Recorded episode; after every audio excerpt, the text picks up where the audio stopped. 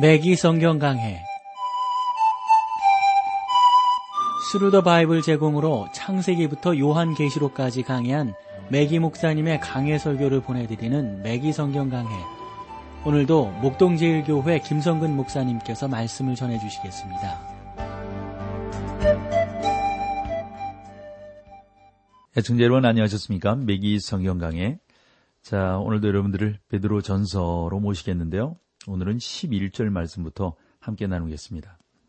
자기 속에 계신 그리스도의 영이 그 받으실 고난과 후에 얻으실 영광을 미리 증거하여 어느 시 어느 어떠한 때를 지시하시는지 상고하니라. 어, 성도들은 그리스도의 고난과 그러니까 하나님의 은혜에 대해서 말을 하는 것이죠. 우리는 이러한 말씀을 이사에서 53장에서 읽을 수가 있어요. 그리고 시편 22편에서 이러한 내용들을 찾아볼 수가 있죠.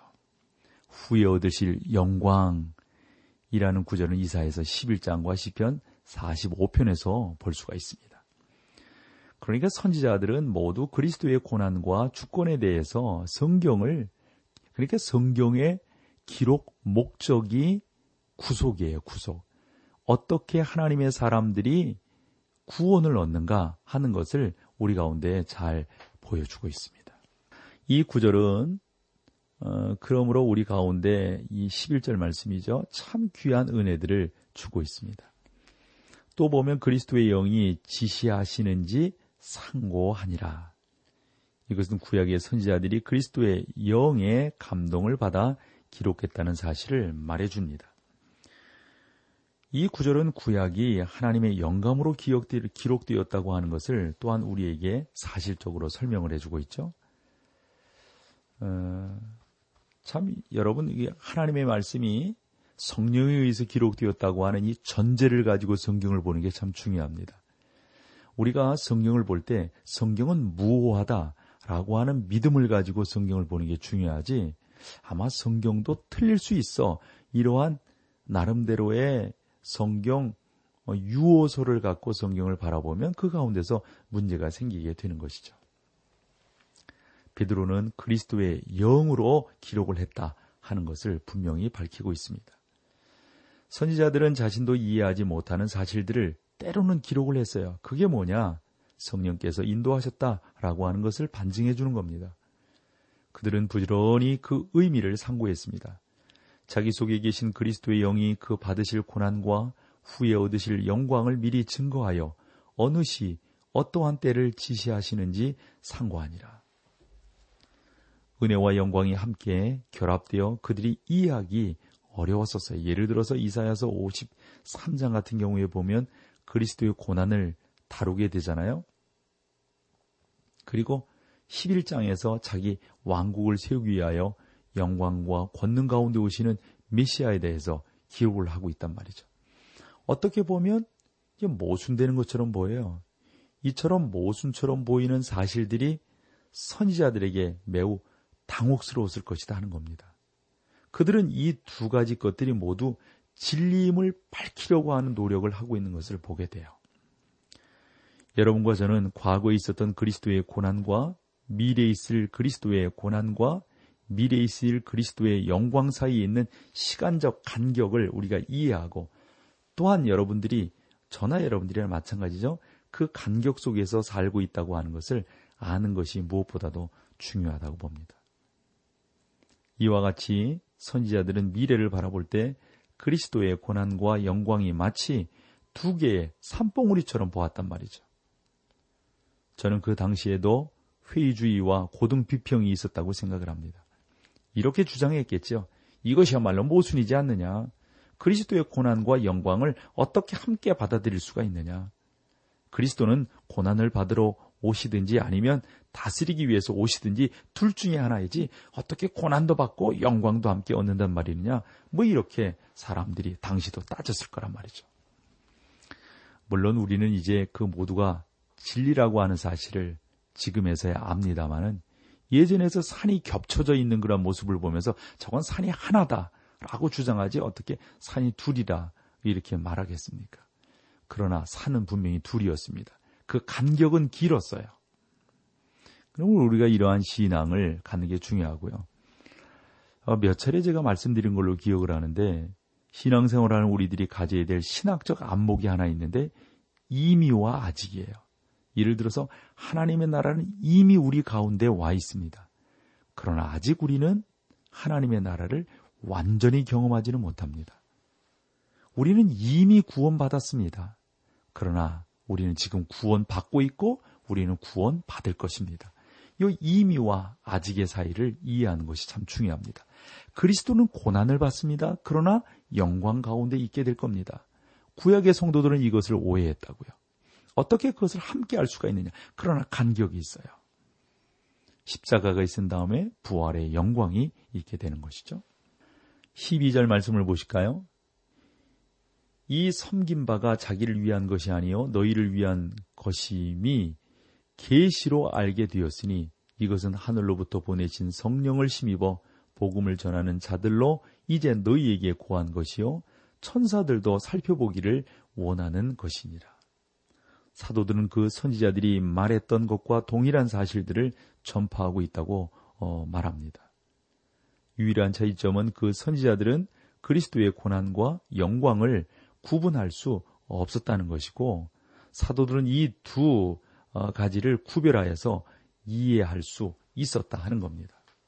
천사들도 살펴보기를 원한 것이니라.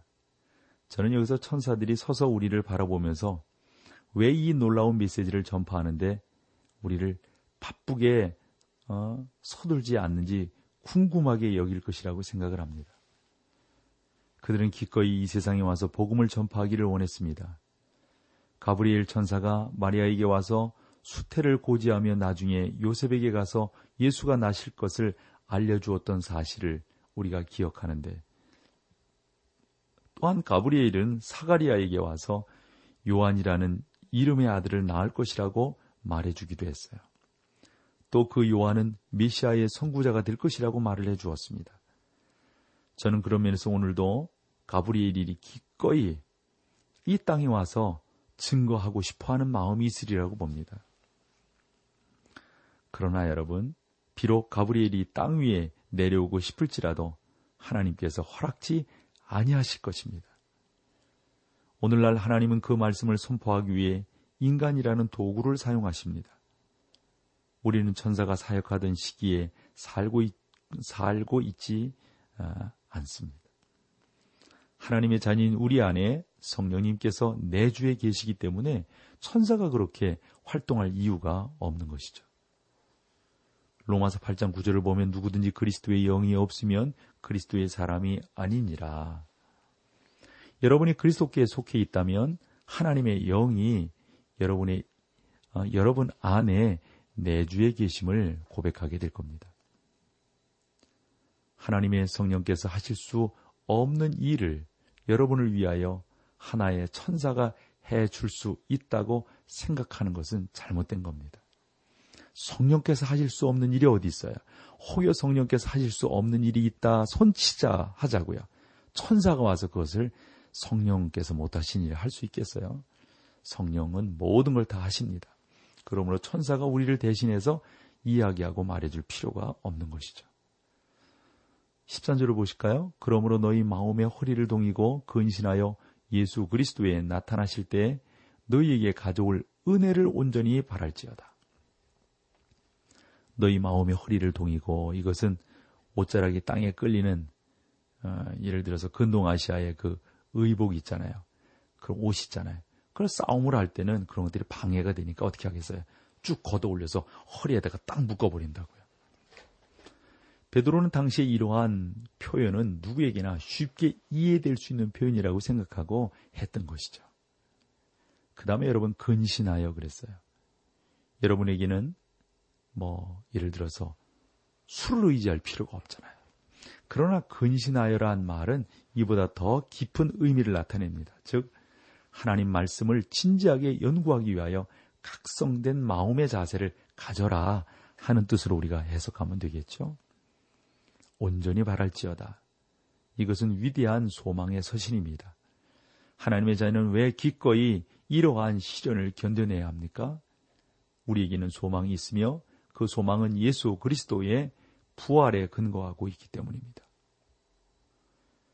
또한 그 13절 뒷부분에 보면 예수 그리스도에 나타나실 때 너희에게 가져올 은혜를 그랬는데요. 예수님께서 이 세상에서 교회를 데려가시기 위해서 오실 때 많은 은혜를 가져오시리라고 봅니다. 아주 메기 목사님이 이러한 내용들을 상당히 많이 강조하고 있는 것을 보게 됩니다. 그 은혜로 모든 믿는 자들을 하나씩 데려가실 것이다 하는 거죠. 각 신자들의 행위는 그리스도의 심판대에서 심판을 받을 것입니다. 그때 우리는 상급을 받거나 또는 받지 못하게 되는 경우까지 가게 되는 것이죠. 우리가 언젠가 심판받게 된다는 사실은 이 세상에 어떤 그 시련을 견디게 하는 또 하나의 요소가 되는 겁니다. 우리가 이 땅 위에서 어떻게 살았느냐가 매우 중요합니다. 오늘날 신자들은 오직 하나님의 말씀만이 우리 안에 가져다 줄 수 있는 변화된 삶을 요구하고 있다고 말합니다. 하나님께서 우리로 하여금 시련과 고통을 겪게 하시는 이유 가운데 하나는 그분의 계획에 맞게 우리를 빚으시기 원하기 때문입니다. 우리는 환란 당할 때 하나님께 순복해야 합니다. 자, 여기서 우리 찬송 함께 하고 계속해서 말씀을 나누겠습니다.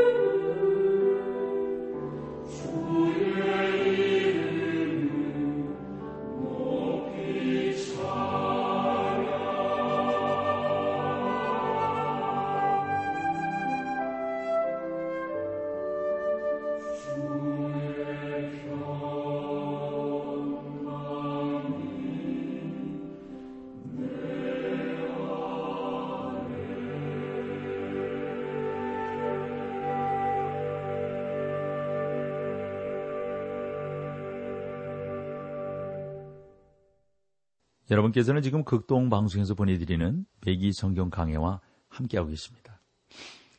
14절로 가볼게요. 1장 14절입니다. 너희가 순종하는 자식처럼 이전 알지 못할 때에 줬던 너희 사욕을 본삼지 말고 여기 본 순종하는 자식처럼 그랬습니다. 성경 우리들을 순종으로 인도합니다. 우리는 야고보의 아래와 같은 말을 기억할 필요가 있는데요. 너희는 도를 행하는 자가 되지 말고 듣기만 하여 자신을 속이는 자가 되지 말라. 아, 제가 다시금 읽을게요. 너희는 도를 행하는 자가 되고 듣기만 하여 자신을 속이는 자가 되지 말라. 하나님의 말씀은 우리에게 소망을 줄 뿐만 아니라 순종하게 만듭니다. 하나님의 말씀에 순종해야 하고 그 교훈에 복종해야 하는 것이죠. 음, 메기 목사님께서 그 암으로 투병하신 적이 있는데 그때 병상에 있을 때 여러 사람이 아래와 같은 시를 보내주셨다는 거예요. 그 시가 상당히 크게 위로가 되었다고 하면서 말씀해 주신 것 제가 소개를 할게요. 나는 묵상이 필요하다네. 하나님께서 나를 이끄시도록 나에게는 묵상이 필요하다네. 그리하여 우리가 의지할 수 있는 그늘로 찾아간다네. 하루 종일 붐비는 곳을 떠나 나는 바쁘고 심이 있을 때에는 서툴고 어, 걱정뿐이라네. 처음에는 싫지만 나에게는 묵상이 필요하다네. 그러나 주께서 나의 십자가를 져 주신다네. 몸은 약해져도 나의 영은 날개를 타고 신령한 일들을 달콤하게 속삭인다네. 나는 심이 있고 기쁠 때에는 생각지도 못했던 높은 곳으로까지 올라간다네. 주께서 나를 지극히 사랑하사 멀리로 데려가신다네. 나에게는 묵상이 필요하다네. 나의 침대는 감옥이 아니라네. 오히려 축복의 아름다운 골짜기라네. 내가 예수님께 더 가까이 지나 아, 자라날 수 있는 곳이라네. 하나님께서 나를 이끄시도록 나에게는 묵상이 필요하다네. 이렇게 메기 목사님이 병상에 있으니까 성도들이 와서 병상에서 목사가 뭐 하겠어요? 더 많이 묵상하도록 아마 하나님께서 그렇게 인도하셨다. 이런 식으로 아마 이런 시들을 갖다 주셨던 것 같아요. 제가 이해하기로는. 우리가 종종 병원에 입원해 있는 목회자들을 방문하거나 사랑하는 성도들을 방문해서 인사로 하는 말이 뭡니까? 하나님께서 당신을 쉬시게끔 인도해 주셨습니다. 라는 표현들을 하지 않습니까? 왜 하나님께서 나를 병상으로 이끄시고 왜 하나님께서 나를 쉬게 하실까요? 나에게 말씀 연구의 시간을 주기 위해서 아니겠어요? 더 묵상하게끔 하시기 위해서 아니겠어요? 나에게 하나님을 더 생각하면서 쉬게끔 하시기 위해서 나로 하여금 그곳으로 인도해 나가셨다는 겁니다. 이전 알지 못할 때에 줬던 나의 사욕을 본삼지 말고, 즉, 지금까지 더 좋다고 생각해왔던 행동을, 행동들을 따르지 말라는 겁니다. 그래서 우리는 내부에서부터 변화된 모습을 보여주면서 살아갈, 행동할 필요가 있는 것이죠. 15절로 가보실까요? 오직 너희를 부르신 거룩한 자처럼 너희도 모든 행실에 거룩한 자가 되라. 그래서 거룩함이란 참으로 오해되고 있는 말인데요. 보통 사람들에게는 거룩이란 아주 경건한 태도를 가지고 매일의 생활 속에서 비정상적으로 행동하는 것을 의미한다고 보거든요. 거룩함은 표면적인 것으로 이해되고 있습니다. 사랑하는 성도 여러분, 주님께서는 여러분이 참으로 고상한 성품을 갖추기를 원하십니다. 주님은 여러분이 인생을 즐기기를 원하시고요. 그것은 죄악된 방법으로 즐기거나 쾌락을 누리라고 하는 것이 아니죠. 육신 생활에 건강이 필요하듯이 영적인 생활에는 거룩함이 필요합니다. 여러분은 육체적으로 건강하고 멋있는 사람을 좋아할 것입니다. 오늘 우리에게 영적으로 건강한 사람, 곧 거룩한 사람이 얼마나 필요한지 모르겠습니다. 그러한 사람 쪽으로 나아가는 것, 하나님께서 그것을 우리 가운데 원하신다고 하는 사실이죠. 이제 16절로 가볼게요. 기록하였으되 내가 거룩하니 너희도 거룩할지어다 하셨느니라. 우리의 거룩이 하나님의 거룩과 같지는 않지요. 하나님은 절대적으로 온전하신 분입니다. 우리가 이 세상에 있는 동안은 결코 그 온전함에 도달할 수가 없지요. 그렇다면 하나님이 거룩하신 것처럼 거룩하라는 의미는 무엇일까요? 하나님은 온전하고 놀라운 성품을 갖고 계십니다. 여러분과 저는 인간이지만 성장하고 장성할 수가 있죠. 오늘 침대에 누워있는 예쁜 아이가, 그 깐난 아이가 10년, 20년 후에는 어떻게 되겠어요? 애기 그대로 있습니까? 어른이 되는 거죠. 애 그대로 있다면 뭔가 잘못된 거 아니겠어요? 청년이 되어서 건강한 모습으로 활동하게 되지 않겠습니까? 그리스도인으로서 우리들도 이처럼 영적으로 성장해야 된다 하는 겁니다. 이러한 장성을 가능케 해주는 것은 무엇일까요? 하나님의 말씀이라고 봅니다. 17절로 가볼까요? 외모로 보지 않고 각 사람의 행위대로 판단하시는 자를 너희가 아버지라 부른즉 너희의 나그네로 있을 때를 두려움으로 지내라. 외모로 보지 않고란 이것은 차별 없이 보시겠다 하는 거죠. 그러니까 감사한 거예요, 여러분. 만약에 하나님이 외모로 보시, 뭐 그럴 하나님도 아니시지만 농담으로라도 우리 한번 농담으로 한번 생각해 보자. 외모로 보신다면 누가 하나님의 마음에 들겠어요?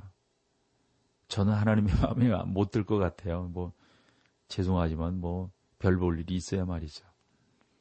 하나님은 모든 사람의 행위를 차별 없이 심판하십니다.